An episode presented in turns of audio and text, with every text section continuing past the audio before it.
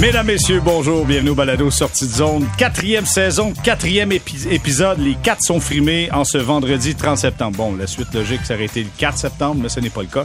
On vous souhaite un excellent vendredi. Merci d'être avec nous. Alexandre Pratt de La Presse qui est là. Salut, Alex. Salut, Jérémy. Simon-Olivier Laurent. Salut, Simon-Olivier. Salut. Nous avons également notre collègue du 98.5, Jérémy Filosa. Salut, Philo. Salut. Comment ça va, messieurs? Ça va bien? Oh, oui. Vous passez un bon match hier. Regardez cette défaite du Canadien 4-3 face aux Jets, dont Winnipeg. Ben, c'était meilleur que celui de la veille. On fait du bien. Donné, au moins. Ouais, il y avait quelque chose qui se passait. Oui. Ouais.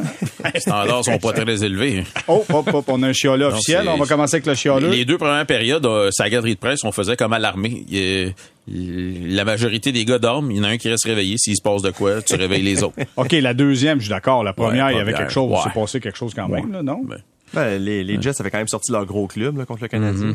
Pas... Ben, le Canadien n'avait pas nécessairement un gros club non plus. Non, mais je veux dire, c'était hier, c'était deux clubs de la Ligue américaine qui s'affrontaient. Là, Pierre-Luc Dubois, c'était le seul attaquant top 6 des Jets qui était là, je pense. Puis même en défense, je pense pas que Carl Capobianco soit la pierre angulaire de la défense des Jets cette saison. Il a passé la moitié de la soirée au banc des punitions. Ouais, exact. C'était pas, c'était pas un grand match, mais effectivement, la troisième a donné de quoi un petit peu à tout le monde pour se consoler. Au moins, le Canadien a marqué des buts. Oui. C'est parce que je pense qu'on était dû. En avantage numérique. Oui, ouais, c'est ça. En fait, c'est ça, exactement. En fait, depuis le début des matchs officiels du camp, le Canadien a un seul but à force égale et c'était à 5 secondes après la fin d'un avantage numérique où un des joueurs des Jets, je sais pas trop qu'est-ce qu'il faisait, hein, il avait l'air tiré par l'aventure. Il a quitté l'aventure. Il était allé chercher son bâton, je pense. Ouais, c'était son bâton préféré, je pense. Ouais, c'est la version officielle.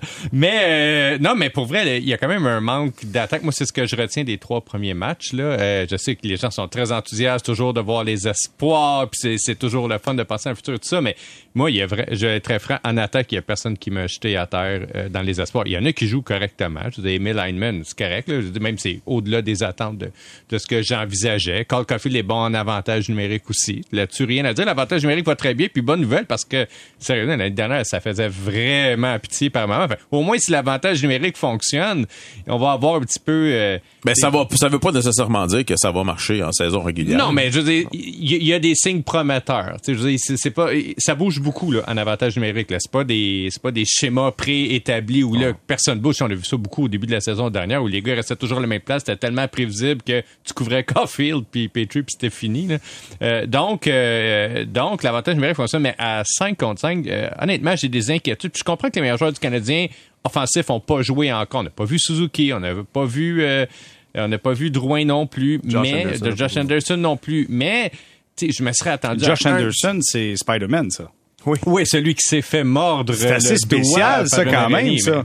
C'est pour ça qu'il n'était pas là, hein? C'est exactement ça. Puis il nous montrait pas beaucoup sa main. Il y a vraiment une grosse tache rouge encore sur un index. Que il s'est fait mordre par ce qu'il croit être une araignée avant le camp. Puis il semble-t-il que même les médecins du Canadien étaient un peu BA devant ça. Puis ça lui a fait manquer jusqu'ici tout le camp. Là, il y a eu un entraînement régulier ce matin, son premier. Puis il devrait jouer bientôt, probablement pas samedi, mais c'est quand même exceptionnel. Semble-t-il que il disait que sa main était enflée comme s'il s'était cassé la main. Ah, wow! Comme E.T., là, genre le petit bout rouge? Là, non, c'est plus plus bas. Pour situer nos auditeurs, c'était plus presque à la jonction de la main. Okay. Fait que donc, excuse-moi, moi, Alexandre, non, mais j'ai pas été très impressionné parce que j'ai vu en attaque dans les premiers matchs, j'ai hâte de voir les joueurs réguliers, là, les titulaires de l'équipe, parce que on est rendu à quoi, 128 minutes à peu près à 55, un but, puis tu sais, comme ça sortait l'avantage numérique, c'était pas très excitant le 5 contre 5 les derniers matchs pour être honnête. OK, Philo, de ton côté, là, tu disais que c'était pas très excitant. C'était pas excitant.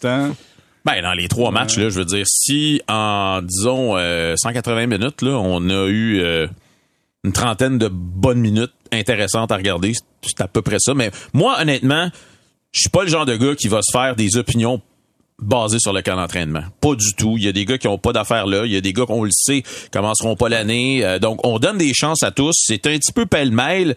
Les gars se connaissent pas tous. Donc, moi, c'est vraiment plus, tu sais, dans peut-être les 2 derniers matchs avant le camp d'entraînement, avant le début de la saison, que je vais commencer à regarder les choses d'un peu plus près.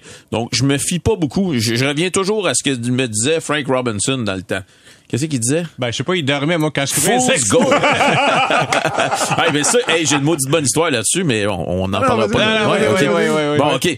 Ben, Frank Robinson, au camp d'entraînement, à chaque fois qu'on disait, hey, lui, il a de l'air pas pire. Fool's Gold, il nous disait. Fool's Gold. Ah oui. Il disait, camp d'entraînement, Fool's Gold. Fait que, il disait, de l'or pour les fous. C'est ça. Laissez-vous pas influencer par ça. Donc, en tout cas, fait que c'est une leçon que j'ai appris de Frank Robinson. Moi, je te dirais que je suis assez d'accord pour les vétérans, mais pour les espoirs, c'est quand même pour eux, tu sais, une mesure d'étalonnage importante. Là. Je veux dire, eux, ils sont là pour se faire remarquer au sein de l'organisation. Puis, force est de constater, ça a été difficile pour... Je parle pas des défenseurs, mais je parle des attaquants. Ça a quand même été difficile les trois derniers. Frank Robinson, vite, pour finir l'histoire...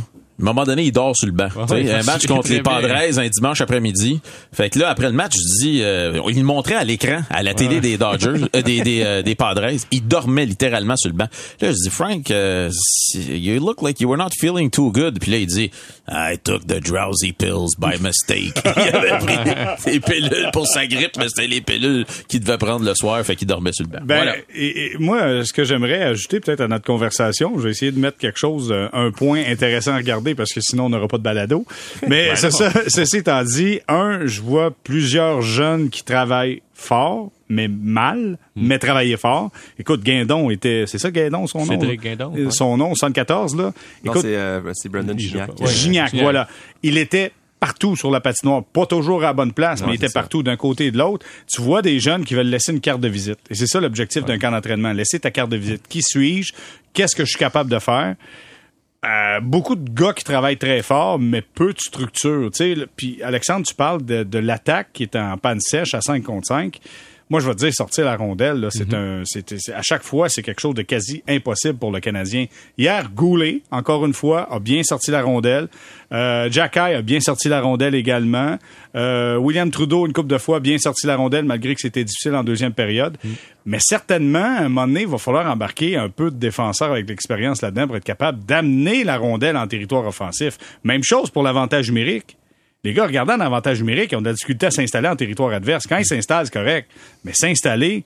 il y a eu des gestes d'impatience hier en avantage numérique. Chris Wideman qui commence un avantage numérique où c'est peut-être à la fin du match, mais bang, tout de suite un tir, bloqué, merci, bonsoir, on retourne dans notre zone pour 20 secondes. T'sais. Il y a eu quand même des gestes d'impatience aussi, mais pour revenir, il faut sortir la rondelle, on en a parlé dans le dernier balado, mais une fois que tu es dans notre zone aussi...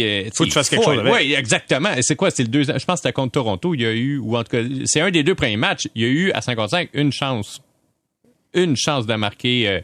de qualité du Canadien dans toute la rencontre. Donc, moi, je m'attends... J'ai hâte de voir, en fait, les réguliers rentrer dans l'alignement. Probablement, demain, à Ottawa, il va en avoir plus. Hein. Puis de voir, OK, ça va ressembler à quoi un petit peu là, cette année? Parce que on n'est pas parti pour des matchs de 8-6 là, comme l'année dernière dans ce qu'on a vu à date. Là. Bon, messieurs, à tour de rôle, si ça vous tente, nous ferons ode à notre Goulet national, parce qu'à chaque fois qu'il finit un match, tout le monde l'encense. Honnêtement, il était bon hier, mais comme on l'a mentionné, il y a un joueur des Jets qui a décidé d'aller prendre un café au mauvais moment pour libérer de l'espace pour que Goulet marque un but. Simon-Olivier, comment t'analyses la performance de Goulet dans le match d'hier? Ben, mettons, si on prend son but... Il a quand même saisi l'occasion qui était présentée, puis Kirby Dock a fait aussi un très bon travail pour créer un peu de confusion, justement, puis ouvrir un peu la voie à Goulet, si on fait abstraction de l'autre joueur qui a juste quitté pour une autre planète. Mais, tu sais, je pense qu'effectivement, pour moi, c'est fait. Là. Je vois pas comment Kaden Goulet pourrait ne pas commencer la saison à Montréal. Je le vois très en avance sur Justin Barron n'a pas un excellent camp, selon moi. Goulet joue mieux que lui, même s'ils sont pas du même côté. Je le vois en avance sur Jordan Harris. C'est un meilleur joueur que Curry Shuneman. Donc, tu sais, dans la situation actuelle du Canadien, tu sais, Goulet, dans un autre type d'organisation ou une autre saison pour le Canadien, on se dirait, mais peut-être que c'est son année qui peut percer l'alignement. Cette année, pour moi, c'est un incontournable. Puis je pense qu'il y a déjà ce statut-là. Puis de la manière dont ses coéquipiers en parlent, je pense qu'il l'aime beaucoup puis il apprécie ce qu'il voit. Moi, il y en a deux. Il y a Goulet puis il y a Jack High. Moi, je pense que Jack High passe avant Shuneman, selon moi. Malgré que Shuneman a quand même joué des matchs dans la Ligue nationale de hockey l'année dernière. Là. Shuneman, je pense qu'il... C'est parce qu'il... C'est l'expression anglophone « less is more ». Je pense que c'est ça. Shuneman s'est retrouvé sur la première vague... Sur une première vague d'avantages numériques contre Toronto. Ce n'est pas la place de Corey Shuneman. Peut-être qu'il y a eu du succès offensivement dans la Ligue américaine. Je le vois pas, en tout cas pas maintenant, avoir ce succès-là dans la Ligue nationale. Alors que Jack High, je pense que c'est un joueur qui est vraiment plus intéressant, plus riche à regarder, un super coup de patin pour un très gros gabarit, joue dur. Tandis que Shuneman, s'il s'établit en Ligue nationale, je pense que ça va être un sixième, un septième, cinq, six, septième défenseur, pas plus que ça. Jack High me fait penser à Ben Chiarot, mais avec plus de talent offensif, des meilleures mains. Me trompes-tu quand je dis ça?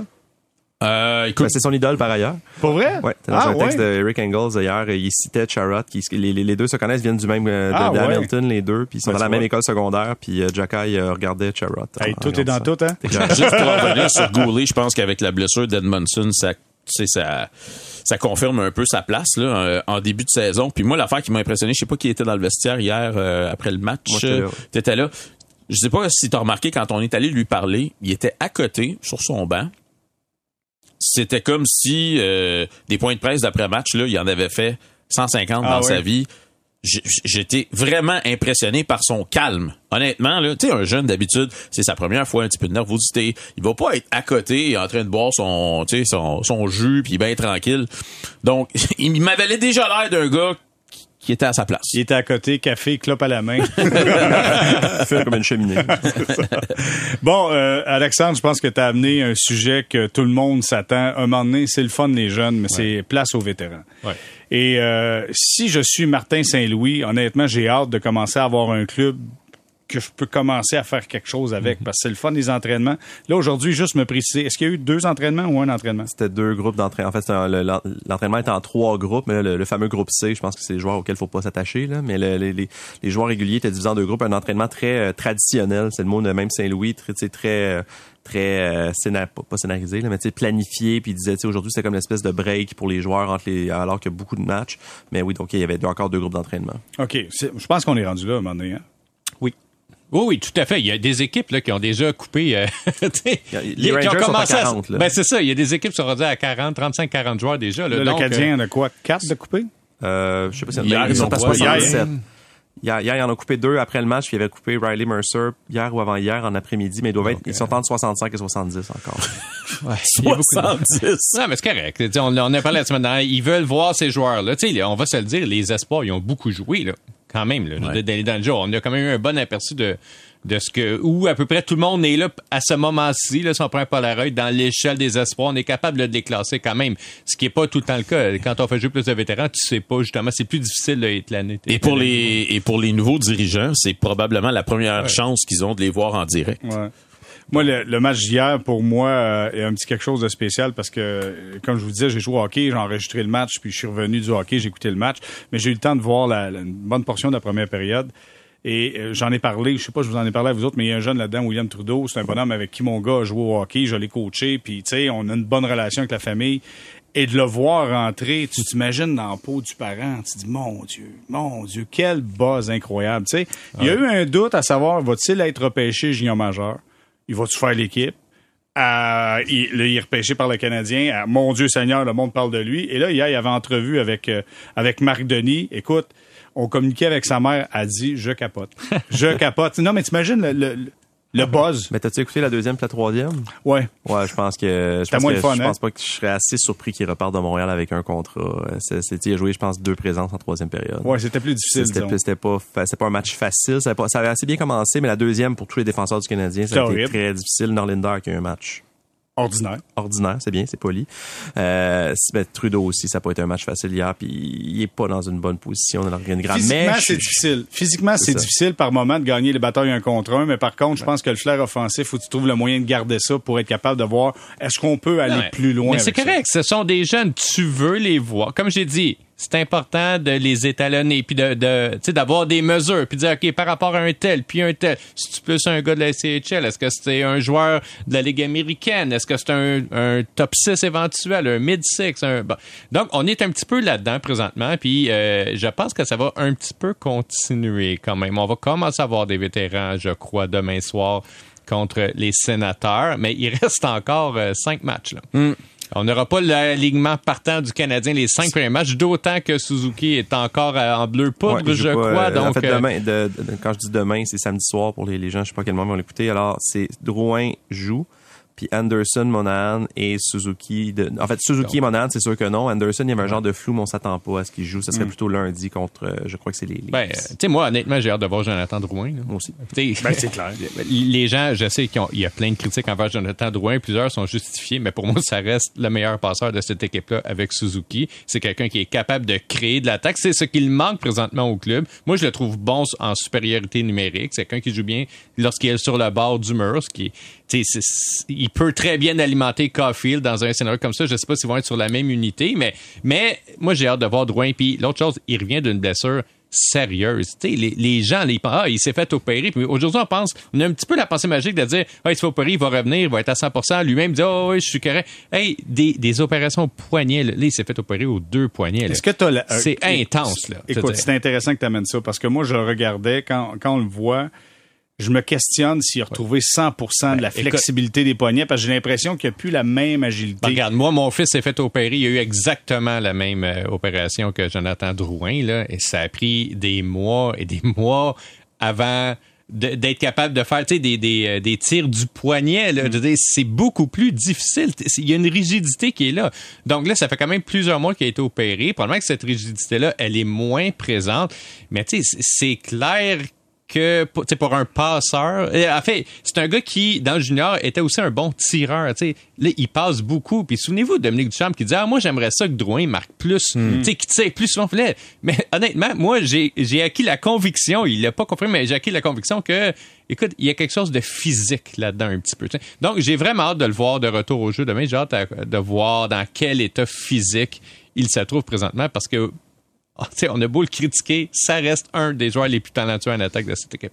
Clairement, voyons la suite des choses, messieurs. On va faire une première pause, puis au retour, on va se parler de Martin Saint-Louis, qui, encore une fois, a été inspiré dans ses déclarations aux journalistes après le match d'hier. Et il a dit la chose suivante, le Canadien sera meilleur lorsque Cole Caufield sera un meilleur joueur. Pas nécessairement un meilleur buteur, mais un meilleur joueur de hockey. Est-ce que tu peux faire d'un marteau un tournevis? Voilà la question à $100 qu'on répond au retour. Restez là.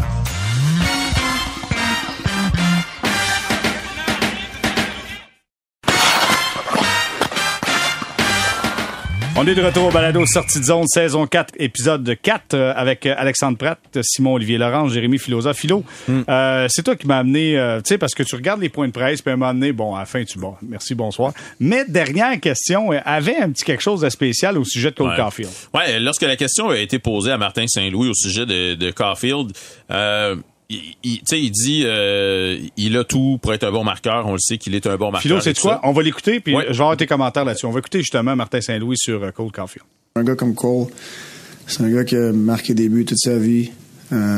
Puis je suis sûr qu'il y a beaucoup d'entraîneurs...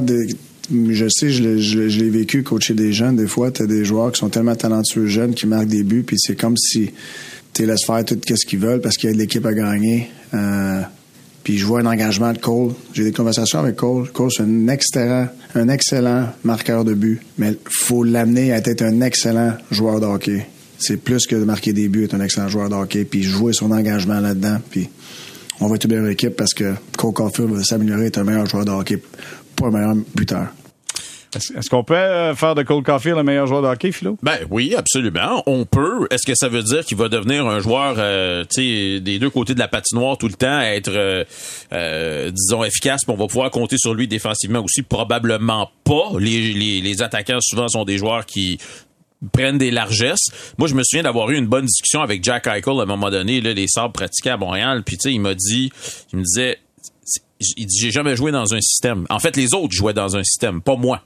Moi, j'avais la liberté de prendre la rondelle, aller marquer des buts parce que j'aidais l'équipe à gagner, et j'ai de la difficulté à m'adapter à un système parce que il y a aucun coach qui m'a imposé un système. Il m'a dit, voici Jack, score des buts, on s'occupe du reste. Donc, c'est plus compliqué pour ces joueurs-là d'arriver dans la grande ligue et de dire, non, faut que tu te fondes au système, faut que tu fasses toi aussi partie de ça. Donc, c'est une difficulté que les joueurs de talent ont. C'est une bonne chose de faire de Cole Caufield un bon joueur de hockey? Absolument. Oh, mon Dieu. Absolument. Non, mais on a déjà eu cette discussion-là au début de la saison dernière, pendant la léthargie de Cole Caufield.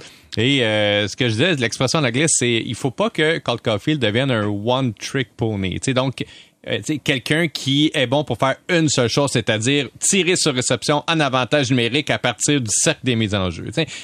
Ça doit être un joueur qui a beaucoup d'atouts dans son jeu. Moi, j'avais beaucoup aimé sa présence dans les séries éliminatoires où il nous avait montré des talents de passeurs supérieurs à la moyenne. C'est sûr que si Caufield peut devenir aussi un très bon passeur, alimenter très bien ses coéquipiers et non pas juste être celui à qui on remet la rondelle et qui le tire. C'est tout le trio là, qui va en profiter. T'sais. Puis c'est sûr que quand tu es sur un truc avec un joueur qui, dès que tu lui donnes la rondelle, bang, ça part. T'sais. J'ai en tête un joueur du junior majeur là, qui était très, très bon. Je le nommerai pas ici parce que c'était une conversation de record. Mais son directeur général m'avait dit, dès qu'il a la rondelle, bang, il tire. Puis ça frustre les autres gars sur sa ligne. Puis il dit, moi, je suis pas sûr que ce joueur-là va jouer dans la Ligue nationale, même si c'est un gars qui marque plein but dans le junior majeur parce qu'il frustre les autres. Je dis pas que Caufield, c'est ça du tout. Là. Est-ce qu'il a joué dans la Ligue nationale, finalement? Ce joueur-là n'a pas encore joué dans la Ligue nationale. Oh, non, okay. Puis je ne sais pas s'il va jouer non plus. Mais est-ce que Caufield, pourrait être un joueur plus complet, même en attaque, je ne parle pas de la défense, je pense que oui, honnêtement, oui. Puis je vois une progression dans son jeu depuis que Martin Saint-Louis est là. Il s'offre beaucoup plus en options. Oui, absolument. Mettons, depuis l'arrivée de Saint-Louis qu'il le faisait avant, où il était beaucoup plus, à mon avis, statique. Ben, il l'a dit donc, hier, Saint-Louis, qu'il sentait la volonté du joueur de vouloir s'améliorer. Non, mais donc, est-ce qu'on peut faire de Caufield un meilleur joueur de hockey? Oui, puis ça peut aussi être un meilleur joueur en attaque. Je ne m'attends à rien en défense, là. Mais en attaque, absolument, qui peut être un meilleur joueur. Puis moi, je suis plutôt enthousiaste de ce que je vois de Caufield dans les derniers mois. Peut-on faire d'un marteau un couteau suisse, Simon-Olivier? Ben, moi, je pense que oui. Puis un exemple que je vais donner, c'est pas du tout le même type de joueur que Cole Caufield, Jonathan Huberdeau. Jonathan Huberdeau, c'est un fabricant de jeu pur et dur. C'est d'abord un passeur qui a eu la meilleure saison de sa carrière en 2021-2022, la saison où il a commencé à jouer en désavantage numérique. Alors, puis il expliquait ça, il avait donné une entrevue à notre collègue Guillaume Lefrançois qui fait le podcast avec nous, puis c'est ça qu'il expliquait que le jouer en désavantage numérique avait fait de lui un meilleur joueur de manière globale. Après ça, les Panthers n'avaient pas un club très défensif, tout ça, on peut juger de est-ce qu'il a raison ou pas, mais il n'empêche que c'est un gars qui est à la fin de la vingtaine. Donc, c'est un gars, un fabricant de jeu qui a eu du succès de toute sa carrière, un des meilleurs marqueurs de la Ligue nationale des dernières saisons, qui a ajouté une corde à son arc à la fin de la vingtaine. Moi, je vois pas de raison pour laquelle Cole Caufield, à ce stade-ci de sa carrière, ses talents de marqueur, on les connaît, sont évidentes, puis il va avoir du succès grâce à ça dans la Ligue nationale. Mais tu sais, hier, je le regardais pendant un avantage numérique du Canadien, il y a eu une contre-attaque de Pierre-Luc Dubois qui a fait juste une bouchée de Caufield. Caufield a eu l'air complètement fou. Il fallait que Jake Allen fasse un bel arrêt pour que ça se poursuive. Moi, je me disais, justement, tu sais, peut-être Caufield, c'est juste une corde à son arc qui pourrait rajouter d'être plus efficace. Mais, en contrepartie, pendant un autre avantage numérique, Caufield, au lieu de tirer, a surpris tout le monde en faisant une passe à Brendan Gallagher qui était posté devant le filet. Je sais pas si Gallagher a touché ou pas la rondelle, mais ça devenait une occasion de marquer évidente à laquelle on s'attendait pas. Fait que je pense que ça monte cette ouverture-là, puis Caufield, je pense qu'il a les outils dans son coffre à outils, il suffit maintenant de les exploiter. Mais tu sais, c'est le fun là, pour un coach d'avoir un joueur qui a un super outil, tu sais, parce que tu dis, OK, cette partie-là, il l'a appris, j'ai plus besoin de le montrer, maintenant je vais me concentrer sur le reste. C'est quand même le fun là, comme projet pour Martin Saint-Louis. Non, mais attends, c'est toujours plus facile d'apprendre à un gars à jouer au hockey que de marquer des buts. Quand le gars marque des buts, après, je vais lui montrer à jouer au hockey. Moi je trouve, les gars... Moi, j'entends jamais un entraîneur prendre un plombier puis dire, hey, lui, là, faudrait qu'il apprenne à marquer des buts. Hein. C'est un meilleur marqueur. Un truc super intéressant... Autour du repêchage, les gens disent toujours « Ah, tu sais, lui, c'était vraiment un bon joueur défensif dans le junior, tu sais, il devrait être repêché. » Mais tu sais, historiquement, quand tu regardes les stats, là, les meilleurs joueurs défensifs dans la Ligue nationale étaient des joueurs offensifs dans le junior. Guy Carbonneau. Exactement. Guy Carbonneau, c'est le meilleur exemple. C'est un très bon exemple. Et les joueurs défensifs dans le junior, malheureusement, ne percent très rarement là, dans la Ligue nationale. Donc, oui, tout ça est possible là, de transformer des joueurs. Moi, en quelque part, je trouve que, puis on va en parler dans quelques instants avec celui qui est en charge du développement des joueurs, en fait, Adam Nicholas, qui était là hier en point de presse. Et je trouve qu'il y a une nouvelle mentalité qu'on amène du côté du Canadien. T'sais, on va dans une troisième dimension un peu du hockey. Et c'est une couple de fois qu'on entend Martin Saint-Louis d'y aller de grandes phrases. Pour ça, j'ai dit hier qu'il était inspiré. Souvenez-vous, lorsqu'il a dit, puis je sais pas, je l'ai dit tantôt, là, mais je vais le répéter, lorsqu'il a dit, tu sais, moi, je gère pas celui qui a la rondelle, je gère les quatre autres alentours, parce que celui qui a la rondelle, c'est le présent, les quatre autres alentours, c'est le futur. Vous allez me dire, OK, c'est de la philosophie, mais en quelque part, il a raison. Tu es obligé d'avoir une certaine pensée philosophique avec le hockey, parce que sinon, ça demeure des X, des O. Mais je trouve qu'il y a un jeu dangereux à vouloir dénaturer quelqu'un qui est là pour un job en particulier. T'en as pas de marqueur. Le gars, il en a marqué 23 dans la deuxième portion. Ouais. Tu sais, c'est-tu une chance? Il va-tu recommencer à faire la même chose? Je ne sais pas. Mais tu peux pas commencer à te dénaturer. Tu peux améliorer, je suis d'accord avec vous. Tu peux améliorer, mais j'ai jamais vu Cole Caufield se laisser traîner les savates sur la glace. C'était un gars qui, dans les séries de fin de saison, faisait des replis défensifs. Je vois pas où tu peux tant l'améliorer que ça avec les capacités qu'il y a. Je pense que l'intention, c'est d'en faire un joueur un petit peu plus complet que, mettons, Mike Hoffman ou Evgeny Dadonov. OK, mais ça veut dire quoi complet pour toi? Ben, je veux dire, ce sont deux joueurs qui sont très bons, mais qui jouent juste d'un côté de la glace. Je veux dire, Caufield, il est jeune. Il est encore temps de le moudre, là, tu sais. Il y a une différence entre acquérir un joueur de 30 ans puis dire, tu vas faire ça, puis ça fait 12 ans qu'il est dans la ligue, puis il l'a jamais fait, puis il commencera pas à le faire. J'ai jamais vu ça. Mais tu veux voir quoi de Cole Caufield qui descend au filet quand il y a un arrêt de jeu en train de brasser? Non, mais tu veux qu'il soit là pour aider les... Moi, je pense qu'en attaque, il peut offrir une attaque plus diversifiée aux Canadiens. T'sais. Il peut être un meilleur passeur, il peut être plus généreux, il peut se positionner autrement sur la glace, pas toujours obligé d'attendre toujours le spot où il est super à l'aise et où il marque presque tout le temps. Okay. Il peut être un joueur qui soit un petit peu plus diversifié dans son attaque, mais honnêtement, là, je fais de la critique constructive parce que je trouve que parmi tous les attaquants, c'est celui qui, présentement, a, à mon avis, le meilleur Canadien. Parce que Suzuki amène la diversification aussi. Tu sais, ça te prend les joueurs pour être capable de faire quelque chose. Oui, mais regarde, éventuellement, on parle beaucoup est-ce qu'on va le jumeler avec Slavkovsky, par exemple? Puis on a hâte de voir Slavkovsky marquer des buts, mais si t'as deux gars sur le même trio qui tirent tout le temps dès qu'ils ont la rondelle, il va y avoir un problème. Tu sais, un gars, par exemple, qui tire beaucoup chez les Canadiens, c'est Brendan Gallagher. Mais il aime ça. Lui, il devait frustrer quelques joueurs à l'occasion. Là. Avec ses lancers du haut des cercles, quand il n'y a pas de chance. Mais Gallagher aussi, c'est pas le plus talentueux. Fait que lui, il se dit, moi, j'aime mieux tenter un tir au filet. Lui, il fait les matchs. Si je marque un but aux 10 lancers, ça me prend 10 lancers. Il y a beaucoup de coachs qui demandent aux joueurs, tu rentres dans zone adverse, tu tires bas, puis on va prendre un retour. Plutôt que de la domper, essaye un tir au but bas, comme ça, il va un retour. Bon, ça arrive. Mais tu sais, si t'as un joueur que tu sais que dès qu'il y a l'ondelle, il tire tout le temps, c'est difficile de le pairer, par exemple avec Brendan Gallagher, ou tu sais, si t'en as deux ou trois, Hoffman aussi aime ça tirer. Donc tu sais, si t'en as deux ou trois ou quatre comme ça dans ton attaque, t'es plus prévisible à mon avis. OK, on va parler du développement maintenant des joueurs chez le Canadien de Montréal parce que, écoutez, pour avoir animé une multitude de tribunes téléphoniques, le développement à Montréal, ça marche pas! Ça, c'est mon beau-père en passant. Ça marche pas, cette affaire-là. Les gens sont pas capables. C'est qu'ils font. Je pense que t'as beaucoup de beaux-pères sur les tribunes. Oui, écoute, il y en a plusieurs qui pensent ça, puis c'est correct. Ben puis, c'est quoi? À la limite, ils ont raison. La seule chose que je voudrais juste préciser là-dessus, c'est qu'en quelque part, quand un Jacob Delarose, tu peux pas faire un Mario Lemieux avec Jacob Delarose. Fait que t'as beau avoir eu un choix de premier tour au deuxième tour, ça demeure un Jacob Delarose. C'est peut-être le choix de joueur qui était pas bon. On a échappé... Plus que juste des Jacob Delarose, c'est ça le problème. Okay, mais on les a mal repêchés. On les a mal repêchés. Parce que, tu sais, t'as souvent eu des choix de fin de première ronde et fin de deuxième ronde. Puis là, nous, vu que c'était un choix de première ronde, il serait supposé de devenir Mario Lemieux. Soyons francs, il n'y a pas beaucoup de joueurs repêchés par le Canadien qui, une fois échangés ou libérés, ont explosé. Ben, tu sais, Thénardier a quand même une carrière qui, à mon avis, est un petit peu honnête. Thénardier? Non, mais je veux dire, il est meilleur ailleurs qu'il était à Montréal, mais c'est pas un choix de premier tour. Bon. Tout le monde s'entend là-dessus. Sergachev a été bon à l'extérieur. Mais les choix de deuxième, puis troisième, puis quatrième tour, là, ils n'explosent pas non plus ailleurs. Là. Puis Ryan Poehling non plus, il n'explosera pas, à mon avis, ailleurs. Là. Fait que dans le fond, c'était juste des mauvais choix, là, en fait. Ben, moi, c'est ma théorie depuis le jour 1. Mais après ça, est-ce que tu les développes comme il faut? Est-ce que tu peux faire des miracles? Je pense. OK. Bon, l'histoire dans tout ça, c'est que je veux qu'on se parle de développement des joueurs. Parce qu'on a tellement dit les joueurs sont mal développés à Montréal. Là, on commence à avoir une piste de solution sur c'est quoi développer un joueur de hockey.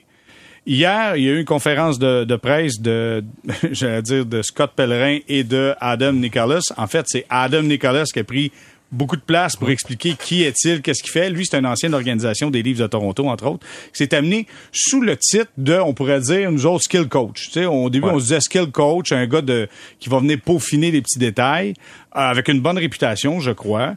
Puis, on on fait un point de presse avec lui et on découvre un autre volet de juste, je vais t'apprendre à faire des passes et à lancer. Simon-Olivier, t'étais au point de presse. Écoute, si t'as tout compris, dis-le moi parce que je suis pas sûr d'avoir analysé tout ça. Mais qu'est-ce que t'as retenu de ce point de presse-là? Mon Dieu, c'est la question de mes pires cauchemars. En fait, je me doute que les gens qui nous écoutent l'ont pas nécessairement écouté. Il faut savoir que c'est tout un personnage, Adam Nicholas. Les Canadiens l'ont embauché vers la fin de la saison dernière. On l'avait jamais rencontré.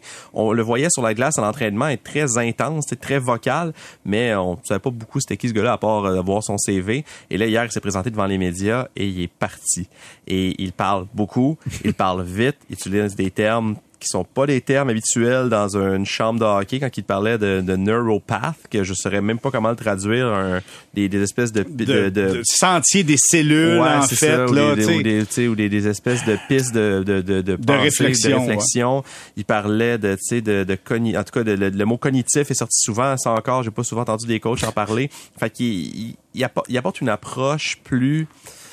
J'ai de la misère à le qualifier, mais tu sais, je vais revenir avec les exemples qu'il a donnés. Tu sais, lui, la fameuse méthode des 10 000 heures ouais, sur le métier, il dit, ben, c'est parce qu'après ça, tu peux plus rien changer. Il donnait l'exemple de Jordan Spieth au golf. Ça va être un gros joueur de golf qui essaie de changer son swing. Ça fait 3 ans, puis que ça marche pas. Ben, c'est ça, c'est que, tu sais, lui, juste conditionner des joueurs à faire une chose. Patiner, ou tirer. Ça a pas l'air de l'allumer beaucoup. Alors que lui, il aime vraiment dessiner des tendances, travailler avec le joueur, puis ça ressemble beaucoup à ce que Martin Saint-Louis dit, c'est-à-dire reproduire des situations de match. Et vraiment, on est dans presque les micro-détails. Puis on le voit sur la glace depuis la saison passée. Puis on voit des choses sur la glace qu'on voyait pas. Il arrive, il filme à peu près tout ce qu'il fait. Des fois, il met il fait comme au crayon sur la glace, un marqueur exact.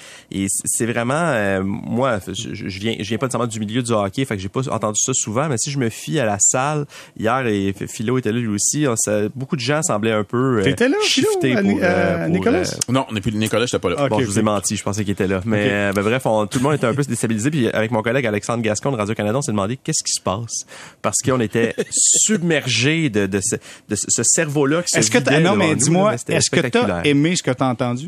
Même si t'as pas tout compris, est-ce que t'as aimé ça? Ben, j'ai aimé ça parce que j'entendais des choses que j'avais pas entendues avant. Puis moi, je suis quand même un chaud partisan de dire, ben, si on fait juste toujours appliquer la même recette dans les mêmes circonstances puis que ça marche pas, un moment donné, il y a pas de raison que ça se mette à marcher par magie. Ben, c'est justement, Kent Hughes a mis beaucoup l'accent à son embauche de dire qu'il voulait une équipe moderne, une organisation moderne. Puis moi, ce que j'entendais hier, c'était peut-être un vent de modernité, justement, de peut-être ouvrir à la psychologie, ouvrir à l'individualité, plutôt que dire on va sacrer des joueurs de hockey dans un moule, puis on espère que ça marche, puis que les bons marquent des buts. Okay. Fait que ça m'intéressait. Là, j'ai entendu des gens ricaner un peu, du micro, Philo. Non, mais on est loin des Scotty Bowman où c'est quoi le plan de match? Le plan de match, c'est scorer plus de buts que l'adversaire. Mais moi, j'étais un de ceux au hockey, quand j'étais jeune, qui comprenaient pas les plans de match. Le coach... mais c'est comme un Jack Eichel, toi. Non, mais il m'expliquait... Aller tout seul, moi, là, si c'est trop compliqué... Ben oui, moi j'avais le puck, je partais avec, puis suivez-moi, qui même me suit. Je patinais vite, fait que c'est ça. J'essayais de me rendre plus vite. Est-ce que tu marquais au moins? Oui, okay. Quand même. Mm-hmm. Mais est-ce que tu as des preuves de ça?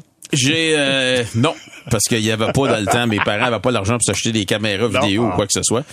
Mais moi j'ai de la misère avec ça. T'sais, il faut que ce soit clair. Keep it simple. Keep it simple. Si c'est moi que tu viens voir, puis tu veux que je corrige quelque chose, explique-moi-les. Clairement, fais-moi pas des grandes philosophies où ce que je t'assis en avant de toi puis je t'avais de m'endormir ou je t'ai perdu il y a 20 minutes mais tu t'en es pas rendu compte parce que tu parles puis je sais pas. J'ai comme l'impression qu'on essaie de réinventer la roue, là, mais pas sûr. Ouais. Alexandre? Ben, il s'est quand même bien réinventé la roue, hein. Ça a quand même permis à faire des avions ou des trains ou des choses comme ça. Ben, moi, je suis plutôt partisan des nouvelles approches, là, de développement.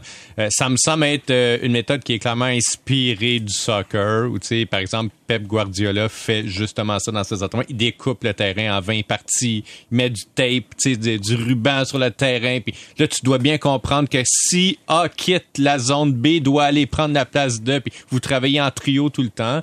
Donc, ça a quand même fait ses preuves, ce type de méthode-là au soccer. Sauf que au soccer, il n'y a pas de plafond salarial, puis tu repêches pas les joueurs à tour de rôle. Tu peux prendre les meilleurs joueurs au monde. Fait, ce qui réussit au Bayern Munich, ce qui peut réussir au Manchester City, c'est pas mal plus difficile à établir quand les joueurs sont pas nécessairement les 20 des 100 meilleurs joueurs au monde.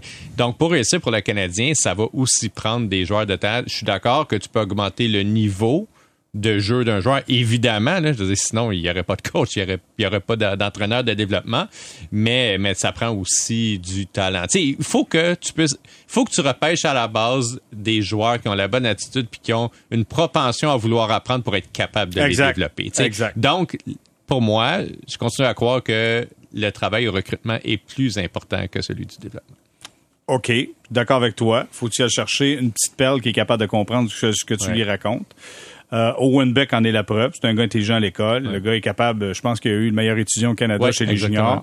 Je vous ai parlé de Will Trudeau, un autre bonhomme bien intelligent, ouvert d'esprit, capable de comprendre. D'ailleurs, Trudeau et Simoneau ont passé l'été avec Nicolas au Centre Bell, au centre d'entraînement, tout l'été à travailler avec lui.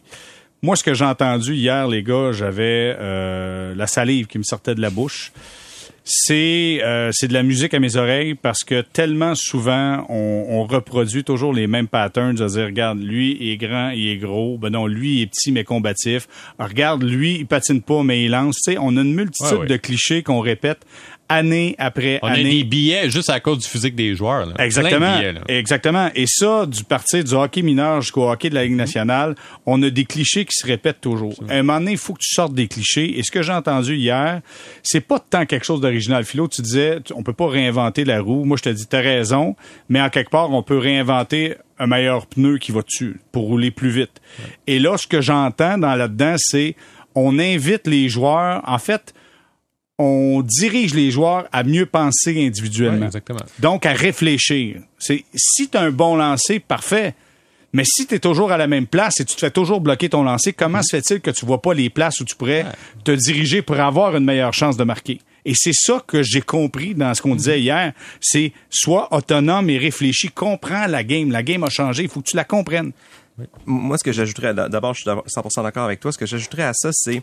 Tu sais, quand on regarde les joueurs de la Ligue nationale, je pense que l'évolution de tous les sports, quand on dit les joueurs sont plus rapides qu'avant, tout ça, je pense que un des effets, c'est de réduire l'écart entre les meilleurs et les moins bons. Tu sais, on s'entend que entre Sidney Crosby et Michael Pezzetta, il y a évidemment un écart gigantesque qui est probablement plus petit qu'à l'époque entre Maurice Richard et le gars qui savait pas patiner chez les Rangers. Alors, ça pourrait faire que oui, il y a des exceptionnels d'un côté et de l'autre, des joueurs qui sont probablement beaucoup moins bons, mais que ça fait qu'il y a une énorme masse de joueurs qui sont plus ou moins interchangeables, qui constituent peut-être pas le noyau, parce qu'on va considérer le noyau de l'équipe des très bons joueurs. Mais, pour compte exemple, puis des joueurs dont tu as besoin, à cause du plafond salarial. Quand on a besoin des joueurs, entre guillemets, ordinaires à 1 million, à 1,5 million, et de dire, bon, mais regardez, on a ce bassin de joueurs-là, et Dieu sait que chez les Canadiens, les joueurs ordinaires, il y en a, et de dire, bon, mais qu'est-ce qu'on fait? Est-ce qu'on fait juste attendre que le temps passe ou on se dit, ben, on regarde, comme tu disais, l'individualité des joueurs. Ce joueur-là, qu'est-ce qu'on peut corriger? Qu'est-ce qu'on peut améliorer? Celui-là, qu'est-ce qu'on peut corriger? Puis comment on peut les amener dans des, on va dire, les concepts, parce que c'est les mots de Martin Saint-Louis, dans des concepts qui appellent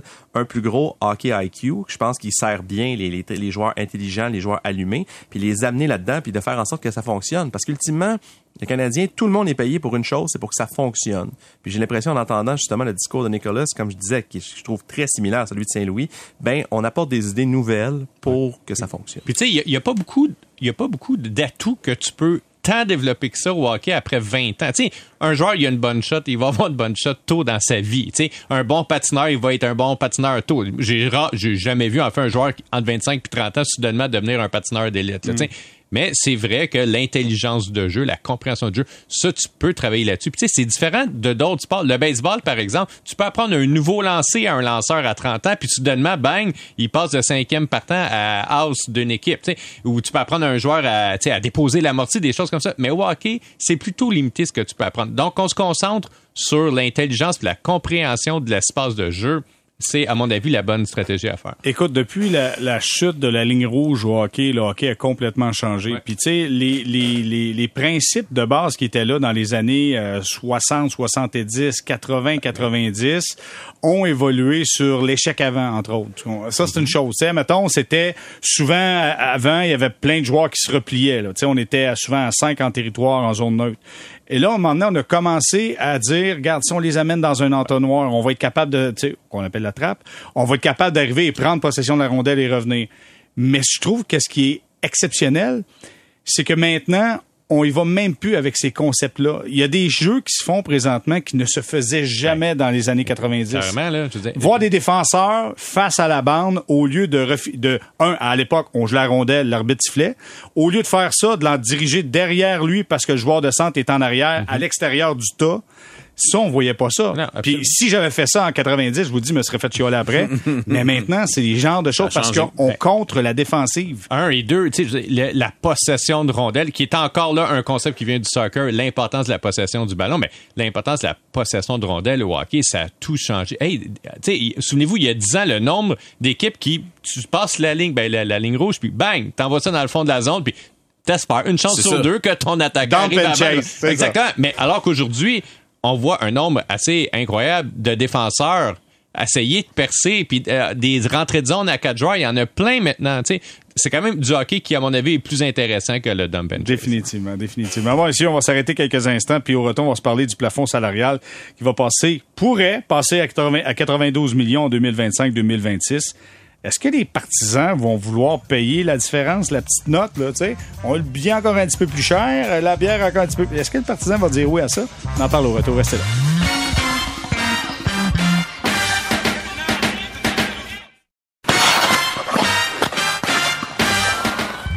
On est de retour au balado Sortie de Zone, 4e saison, 4e épisode avec Alexandre Pratt, Simon-Olivier Laurent et le collègue Jérémy Filosa.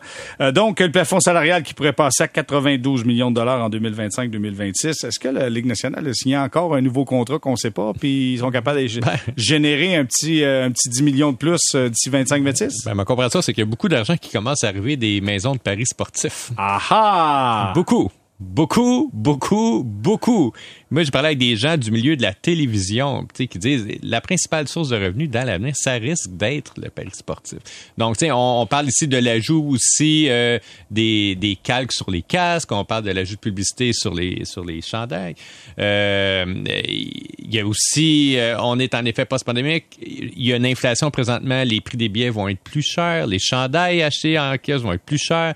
Donc, c'est un petit peu normal qu'on puisse s'attendre à une progression de 10%, mettons, de la masse salariale sur 4 ans. Ça fait comme 2,5% de hausse par année. T'sais, on est même en dessous un petit peu d'inflation. Donc, c'est très plausible. Est-ce que tu trouves que la Ligue nationale est connectée avec sa base de partisans qui connaissent, à mon avis, des difficultés financières? Honnêtement, tout le monde sait qu'il y a une possible récession qui peut arriver en Amérique du Nord un moment donné. Je dis Amérique du Nord, ça peut être États-Unis, Canada aussi. C'est une bonne question. Mais est-ce que le partisan va être capable de prendre l'argent de plus encore? Soyons très francs, ce sont beaucoup des compagnies qui font vivre des équipes dans un paquet de marchés en achetant des loges. T'as une PME, t'achètes 2 billets, t'invites un client. Il y a toute cette dynamique-là qui, à mon avis, est vraiment en train de changer post-pandémique. C'est-à-dire, il y a beaucoup de gens d'abord qui travaillent à distance. Donc, il y a beaucoup d'entreprises qui coupent leurs billets pour dire, OK, c'est peut-être un petit peu moins utile ici, le team bonding. Ça va être la même chose avec les loges. Inviter des clients, c'est pas l'affaire qui est le plus à la mode présentement. Tu sais, oublions pas, au Centre Bell, ils ont transformé des loges en genre de super loft en haut. Là, c'est vraiment très beau d'ailleurs. Donc, tu sais, est-ce que la Ligue nationale est consciente que les choses changent? Je pense que oui. Tu sais, puis je pense aussi qu'ils vont avoir un travail plus difficile à faire, les équipes, avant des billets unitaires que, tu sais, de s'asseoir sur, ça a été ça une certaine époque, de s'asseoir sur des gros contrats à des compagnies, puis ça se renouvelle d'année en année. Donc, oui, il va y avoir un travail quand même à faire de la part des équipes. Souvent, Simon-Olivier, hier, c'était pas plein au Centre Bell? Non, c'était pas plein, puis c'était loin d'être plein. Peut-être 12 000, je sais pas. Mais tu sais, encore là, c'est un match pré-saison. Tu sais, moi, en fait... Mais si on recule de quelques années, les matchs pré-saison, c'était plus populaire. Mais après ça, le Centre Bell n'était pas tout à fait plein l'année passée non plus, alors que le club perdait. Puis, tu sais, personne n'est dupe, là. Personne ne s'attend à aller voir un club gagnant cette année. Moi, je m'attends pas à des énormes foules. En fait, il y a toujours de bonnes foules au Centre Bell, mais je m'attends pas à avoir un Centre Bell plein cette saison. Il y a beaucoup de promos présentement pour acheter des billets pour le premier match. Le Canadien fait beaucoup de pouces très forts pour vendre des billets pour son premier match qui est dans 12 jours maintenant. Tu sais, il y a quelque chose qui se passe, mais c'est aussi la conjonction de plusieurs phénomènes. Alex en parlait justement, les loges corporatives, c'est moins populaire qu'avant. Je pense qu'aller au hockey, c'est peut-être moins attrayant qu'avant, surtout avec cette équipe-là, parce qu'on s'est commencé à Montréal. C'est l'équipe entièrement gagnée. Il y a moins de gens au centre-ville aussi. Il y a moins de gens au centre-ville. Les tours à bureaux comment se réinventer. Fait que c'est toute cette économie-là qui se transforme, mais après ça, l'évolution du plafond salarial, c'est parce que notre vision est biaisée par le fait que le plafond a été gelé pendant 3 saisons, ouais, ou presque. Là, évoluer de 1 million sur 80, c'est très, très faible comme augmentation. Donc là, tout à coup, ça semble très drastique. Mais avant la pandémie, donc en 19-20, il était le plafond à 79,5, je pense. Donc, si on dit qu'en 2025-2026, il monte à 92 millions, ben, il va avoir monté, excusez-moi, de 13 millions sur l'équivalent d'à peu près 6 ans, ce qui est pas délirant comme augmentation, puis ce qui est surtout pas délirant quand on regarde les autres sports professionnels, ouais, où les masses salariales sont des centaines de millions, où les athlètes sont payés beaucoup plus cher. Puis les joueurs de hockey, je comprends qu'eux se comparent entre eux. Quand Nathan McKinnon veut devenir le joueur le mieux payé de la Ligue nationale, il ajoute 100 000 $ au salaire de Connor McDavid, il devient, mais il voit les athlètes des autres sports qui font beaucoup plus qu'eux autres, puis il voit les revenus, puis il voit les propriétaires engranger de l'argent, puis ils veulent leur part du gâteau. Donc, moi, je vois beaucoup de sens là-dedans, puis après ça, si les partisans vont pouvoir payer la note, ben, ça fait quand même longtemps qu'on leur demande pas vraiment leur opinion, puis ça coûte extrêmement cher à aller au hockey. Bon et point. Par ailleurs, si les partisans sont pas contents que les billets coûtent trop cher, mais peut-être que tout à coup, la page de la Banque Royale sur le chandail va mieux passer si le Canadien génère beaucoup de revenus avec de la publicité sur son chandail ou absolument partout dans son écosystème, comme les autres équipes par ailleurs, ben peut-être que ça va permettre de faire entrer plus d'argent et de ne pas refiler la facture aux partisans. Il reste toujours l'épaule gauche, hein, en passant. L'épaule droite est les matchs sur la route, on ne savait pas, mais la Banque Royale, c'est juste à Montréal. Donc, tu as les matchs sur la route à droite et tu peux avoir à domicile sur la route à gauche. Attention, l'argent. Mais tu sais, fondamentalement, le sport ou les spectacles, c'est quand même le meilleur exemple du fonctionnement de l'offre, de la loi et de la demande. Puis si à un moment donné, les billets à 300 $, les gens ne veulent plus en acheter, ils vont être pris avec. T'sais, on le voit au baseball, là, ce qui est un sport que je suis beaucoup, les premiers sièges au Yankee Stadium sont presque jamais pris parce qu'ils sont 10 000 $ chacun. Mais en haut, tout est plein, là, t'sais, quand c'est 15 pièces en haut. Donc, inquiétez-vous pas, l'économie c'est bien faite, puis ça, tout va s'équilibrer à la fin. La loi de la demande va régler tout ça. Mais c'est sûr qu'un club gagnant amène sa part de spectateurs, parce qu'on le voit que le CF Montréal garde deuxième dans l'Est présentement, puis c'est à guichet fermé. Il y aura un match ce week-end, c'est à guichet fermé. Veux pas, c'est quand tu gagnes, les gens sont là. Et là, on parle de reconstruction, la jeunesse, puis écoute, ça fait 2 balados qu'on parle que de ça. À un moment donné, ça va prendre des joueurs qui te vendent des tickets, puis ça prend des performances qui vendent des tickets. On est rendu là dans la vie pour vendre des tickets. Pour vendre des tickets, il faut des buts à 55. 55, voilà. Oh, tout est dans tout. C'est fait officiellement. Bon, mais ça conclut ce balado sortie de zone, 4e épisode de la 4e saison. Alexandre Pratt de La Presse, merci d'avoir été avec nous. Simon-Olivier Laurent, toujours un plaisir. Merci à toi. C'est ce qui conclut ce balado. On remercie également notre collègue Jérémy Filosa. On se parlera mercredi prochain, 5 octobre, pour un autre balado sortie de zone.